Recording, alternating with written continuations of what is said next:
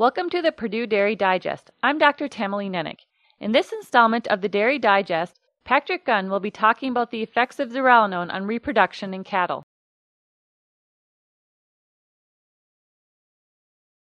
In dairy cattle, mycotoxins such as zearalenone from corn and other feed grains can reduce reproductive performance of both males and females. Zearalenone is produced by the fungus that causes Gibberella ear rot and mimics the actions of estrogen in the animal. This can cause estrogenic effects even when natural estradiol concentration should be low and can also obstruct normal hormone synthesis.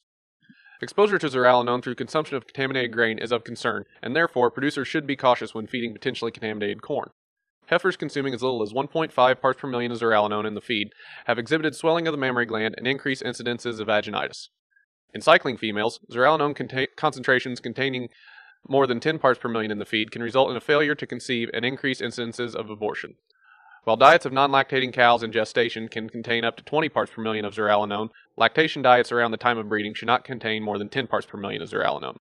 Producers should evaluate their corn grain, corn silage, and corn byproduct feeds to determine if zearalenone is present. Moldy kernels shatter more easily than normal kernels, and the resulting fines will contain higher levels of zearalenone. When feeds are suspected of containing higher levels of toxins, an analysis is likely necessary. If zearalenone is present, dilution is the solution.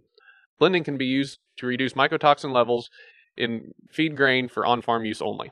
In addition to blending, stored grain can be treated with a mold inhibitor such as propionic acid. The other option is the addition of mycotoxin binders in the feed. However, many of the commonly used binders are not completely effective with zearalenone.